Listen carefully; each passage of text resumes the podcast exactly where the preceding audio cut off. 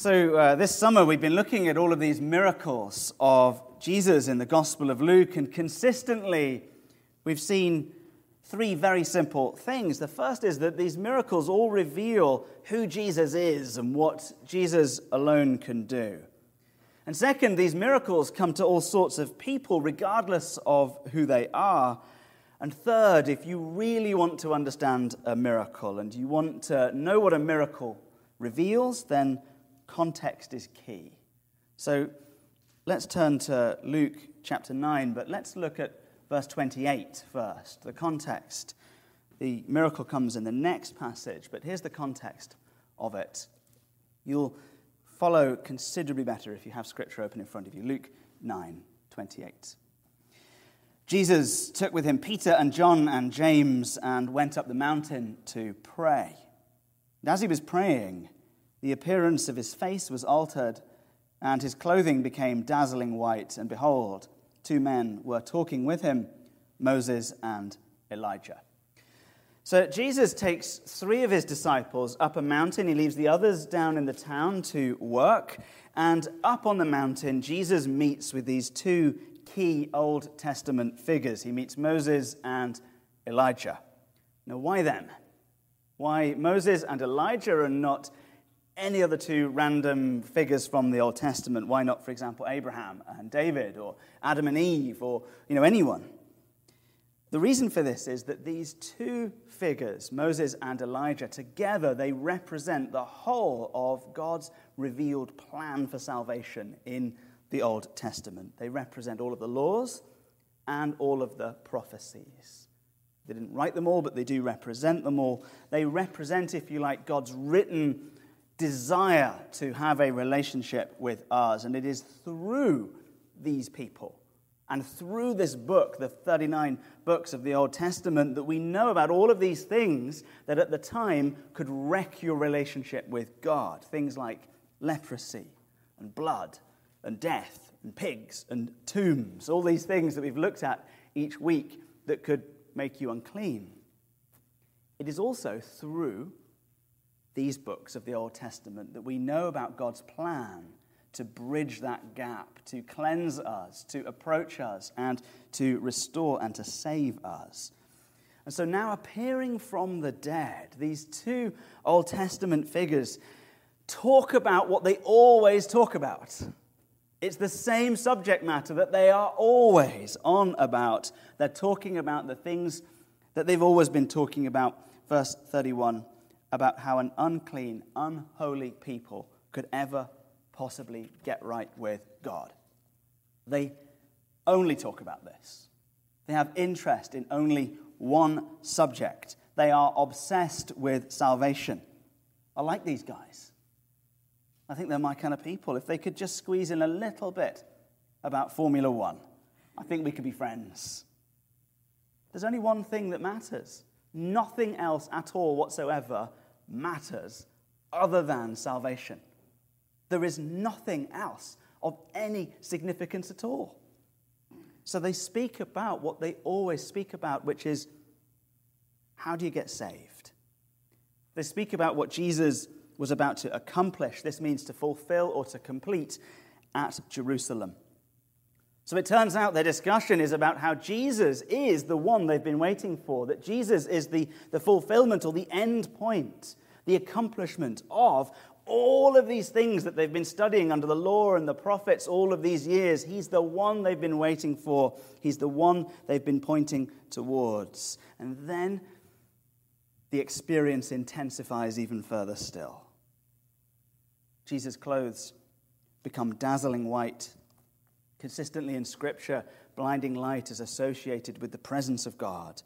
And then verse 34 tells us a cloud came and overshadowed them. And consistently in Scripture, the cloud reveals the presence of God as well. In, in Revelation, in fact, you get both. You get lightning coming from the throne of God, surrounded and enveloped within the cloud.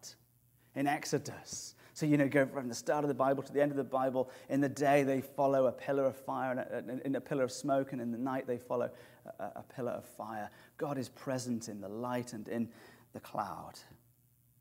And then they, this is Peter, James, and John, the three disciples that went up with him, it says, were afraid as they entered the cloud, which of course they were, because they've just gone into the presence of God.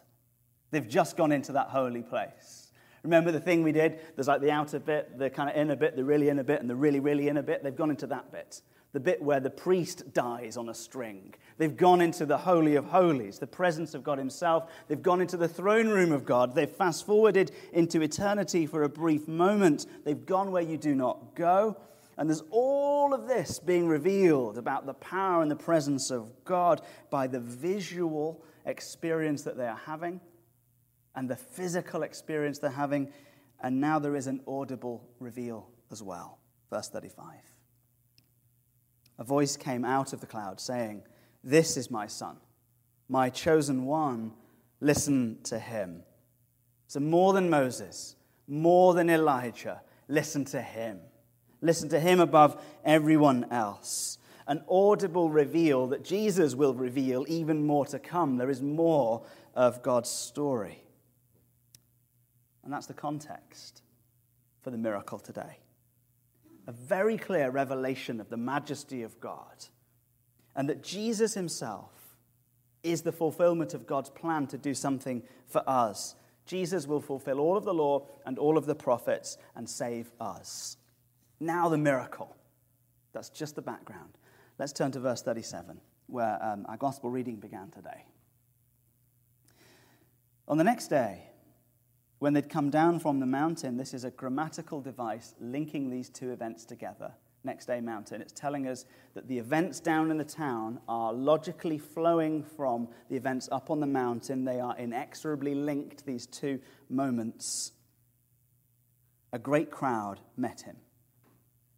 Now, you're going to expect this, right? You're going to expect a great crowd to meet Jesus. He's been away, and so there's all of this pent up demand for miracles and teaching.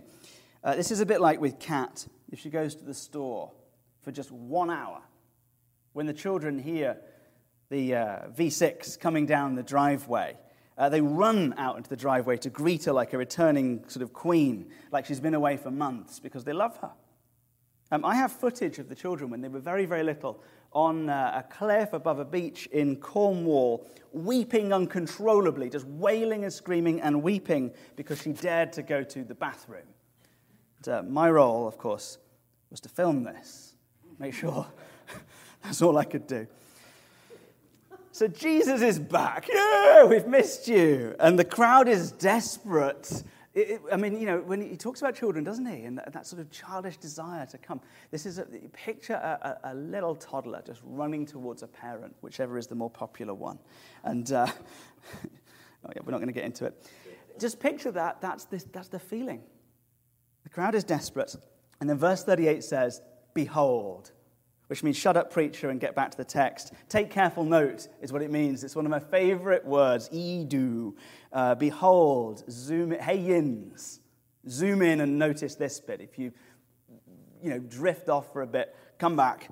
A man from the crowd cried out, Teacher, I beg you to look at my son, for he is my only child.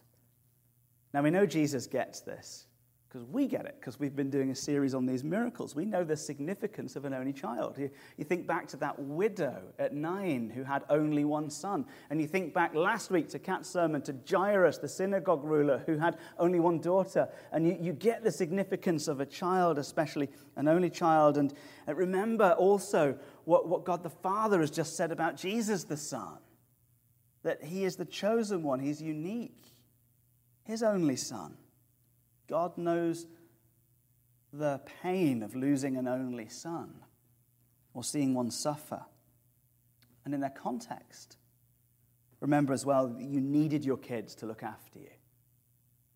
Like, you needed children. When you got older, your children were the ones who would look after you and pay for what you needed. And, uh, you know, it's the same today for some of us. You know, on a preacher's salary, I'm never ever going to get a Lancia Delta Integrale 1990, the really fancy one. Uh, ben needs to go and become a stockbroker so that I can have my dream car. We, we do this. Sometimes we place our expectations on our kids. I'll just put that out there in case anyone has a spare Lancia Delta Integrale. The uh, Mark II, please, if you could. So, in their context, children mattered. They were their hope for their future. And of course, if you had a child that died, or you had a child that was unwell, or you didn't have any children at all, the tongues would start to wag. They would do bad theology. They would speculate that maybe you had done something to deserve this calamity. And they would wonder if it was somehow your fault. And so this man lives on the edge of society with suspicion and shame and like all of the others in this situation that we've met so far in this series, he has no power to rescue himself, and he has no hope. And he says, verse 39, Behold, which means, look again, a spirit seizes him, and he suddenly cries out, and it convulses him so that he foams at the mouth and shatters him. Powerful image, the breaking of bones, and will hardly leave him. Constant spiritual and physical torment is what this young man goes through. Now, the dad is not an idiot, he's not a primitive fool, he's not superstitious. They knew about epilepsy, and occasionally, when Jesus meets a condition like that, he responds to it as a medical matter and he heals. But here, Christ accepts the man's diagnosis that this is actually demonic in origin, this problem, and he responds not with healing but with deliverance. In fact, actually, as the boy with the demon comes closer to the presence of God in Christ Jesus, the demon thrashes around even more. The demonic activity ramps up, a confirmation that the demon is real. And maybe the guys in the street don't get it, but the demon gets it. The demon knows who Jesus is. Verse 42 Jesus rebuked the unclean spirit and healed the boy and gave him back to his father. That's the miracle. Verse 43 all were astonished at the majesty of God, and that's the commentary. And that's it. Yet again, another one of these, oh, miracles that gets a verse. But the miracle does reveal down in the town the same thing that was revealed up on the mountain, and that is the majesty of God. The miracle reveals Jesus is God. Now, at this point, Kat would say to me, So what? You have observed that two passages next to each other are parallel and they reach broadly similar, similar conclusions, and that's sort of interesting, perhaps, at least to you, but it's not a sermon, honey, is what she would say. For a sermon, you can't just give a lecture about some theology, you actually have to say, So what? You have to apply it. Otherwise, it's just a speech. It might not even be a very good speech. But if we go back to the start now, go back to that first context passage, and we look at how the characters in the passage react to what is revealed, there we get a so what section. Because we can read ourselves into that situation and ask, how would I react? So let's do that. Let's see how they react to what is revealed. Back to the mountain first, if you would please. Verse 33. Peter said to Jesus, so they're up on the mountain, Master, it is good that we are here. Correct. It is. It's very good. Let us make three tents one for you, and one for Moses, and one for Elijah. Let's make a, a rudimentary canopy out of sticks and leaves and whatever else we can find around on the top of this mountain uh, for, for you. So he, he's, he's just trying to help. That's all. I think he's just trying to do something nice. Uh, he's maybe trying to prolong the moment so we can all wait a bit longer. I think he, he may be trying to do something that feels to him in some way a little bit holy, but it is, in fact, totally ridiculous. You know, let's make an elementary school weird homemade treehouse den from whatever sticks and old stuff we can find around uh, on top of the mountain. It is absurd and it is pointless. And my professor, John Nolan, says it's even kind of in the way, just a pile of junk. God is present on the holy mountain. Two of the most significant figures in the whole of the Old Testament have appeared from the dead to discuss with Jesus how he is the fulfillment of the entire canon of Scripture and the moment that they've all been waiting for to fulfill all of the laws and all of the prophecies and to bring salvation history to its very apex in one event within the clouds and within the blinding lightning of the very throne room of God Himself. And Peter wakes up because, you know, yawn, and he interrupts to say the equivalent of, Would anyone like an umbrella? Luke simply records, and I think this is very kind this was not knowing what he said. no kidding. he did not understand. Reaction number one. If you do not understand what God reveals, your behavior might be nice, and it might be kind, and it certainly might be well meaning, but it will be ridiculous.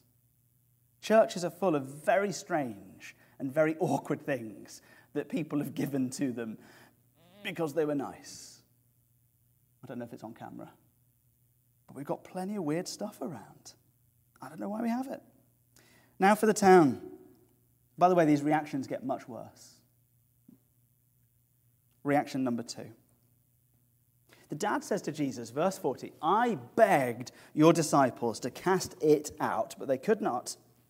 And Jesus responds by saying to them, O faithless and twisted generation.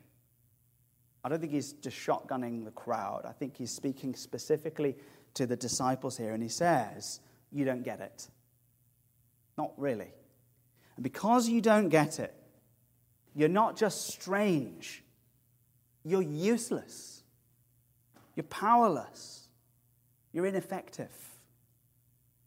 Every one of us in this room every one of us within the body of Christ is called to minister in the power of Jesus Christ. We are all priests. If we try and minister without the power of Jesus, we are wasting our time. So we've got this silly, impulsive, kind, but unusual behavior, and now we've got this sort of useless, ineffective behavior. That's reactions one and two. Neither of these is anything compared to reaction number three. Jesus takes the disciples to one side. We're now in the passage after our passage, uh, looking at verse 44. And Jesus takes them to one side to reflect on, on what has been going on. This is discipleship. I tell you to go and do a thing, you go and do a thing, you botch it up, we go and sit down, we talk about what went wrong, and we try again. That's discipleship. So he's doing it. And in verse 44, he says to them, let these words sink into your ears. Reflecting what God said up on the mountain, he says, Listen to me. Then, reflecting the discussion on the mountain, he explains, The Son of Man is about to be delivered into the hands of men. And then, verse 45 says, They did not understand the saying. They understood a little bit, they weren't completely misunderstanding. They understood that something bad was about to happen. They knew that. They're delivered, it means betrayed, judged, condemned, tormented, whipped, or put to death, which is just about the, the most comprehensive one word description of the cross I could think of. So they understood enough to know that something bad was going to happen to Jesus, and that because something bad was going to happen to Jesus, that it would spoil their plans to ride on his coattails and kind of get in on the glory of the king but they did not understand why. They did not get the full picture. They did not understand that this moment, horrific though it is, would also at the same time be the fulfillment of all of the law and all of the prophets and the apex of salvation history and the moment they'd all been waiting for, where God Himself would use His glory and use His power to atone for us and to lay down His life, to present every single one of us as clean and uh, not a, a local miracle or a local sacrifice bound by time and by space, but an eternal and global, full, perfect, sufficient sacrifice, oblation, and satisfaction once and for all upon the cross. So, feeling disturbed and disappointed because they didn't quite understand what was being revealed, missing the point of the reveal. What did they do? What do people do when they don't quite get it? Reaction number three. They had a fight. An argument arose among them. as to which of them was greatest. If you do not get what the cross reveals, you will remain the center of your own worship life. And if anything at all challenges your idea that this whole world revolves around you and your comfort, you will fight it. And you will fight everyone in your way if you have to. It is what we do, every one of us. Back in 2004, Mel Gibson released uh, The Passion of the Christ. I'm sure many of us have seen it, and I went to see it in the cinema with my friend. And uh, someone, I don't know why, someone took to the cinema uh, their, their newborn baby. And they sat at the back of the, the room as though that would help with their, their baby. And right at the, the baby was very good, but right at the moment of the crucifixion, the moment that the movie is all about, the baby began to cry with piercing screams. And it's a very tense moment in the movie, as you would expect. It was a tense moment in the room. And someone stood up in front of us so here's the, the scheme there's baby, me and Matt, angry man in front of us, and then the screen at the front with the crucifixion, the passion of the Christ being projected onto the screen, and in fact, the shadow of the man in front of us also silhouetted onto Calvary's hill. And this guy in front of me stood up and he started yelling at the parents of the baby at the back of the room with that South London rasp and plenty of South London language. Get that ink baby inking out of here. Full scream.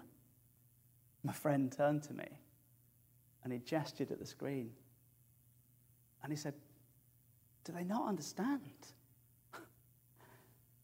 They're back to the cross. Do they not understand? And my response was, Well, kind of. This is how people react to the cross. This is how people deal with the discomfort of discipleship and the cross of Christ. When they see the cost and the horror, but they do not see the grace and the love, what they do is they start a fight. Left to ourselves, we're a little bit awkward and silly. We're certainly useless, and we're far too ready for a fight. But here is the grace here is the grace. In our next series, and we have the whole fall to go through it, we'll be looking at the letter of 2 Peter. We had a preview of 2 Peter in our first lesson today. And uh, in it, the same Peter that misunderstood the point three times, the same Peter that was up on the mountain building a treehouse, and the same Peter that was standing around with a demon not doing anything. And the, same Peter that was sitting around the table or whatever, uh, being told by Jesus that he didn't get it, uh, he, he, he says with hindsight, he says that he had been an eyewitness of the majesty on the mountain and that he had received peace in knowledge and grace. Saints, Jesus is revealing this to us.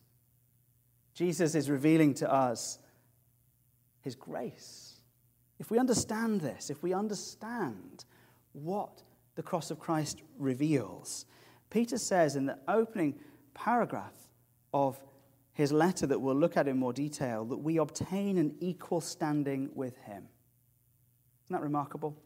Simon Peter, a servant and apostle of Jesus Christ, of those who have obtained a faith of equal standing with ours by the righteousness of our God and Savior Jesus Christ, may grace and peace be multiplied to you in the knowledge of God and of Jesus our Lord. If you get what the cross reveals, instead of strange and useless and doing harm, you will become powerful and effective apostles of God of equal standing with Peter himself. Jesus is calling you to something new by grace through what is revealed. Let's pray. Lord Jesus, I thank you in the blinding light of your glory that you chose the horror and the shame of the cross. And of course, we can never fathom what this is about this side of eternity. But would you give to us a new vision, a new glimpse, a new revelation of what it is you've done for us? Would you humble us, Lord Jesus? And would you transform us and make us powerful and effective witnesses for you. In the name of Jesus Christ. Amen.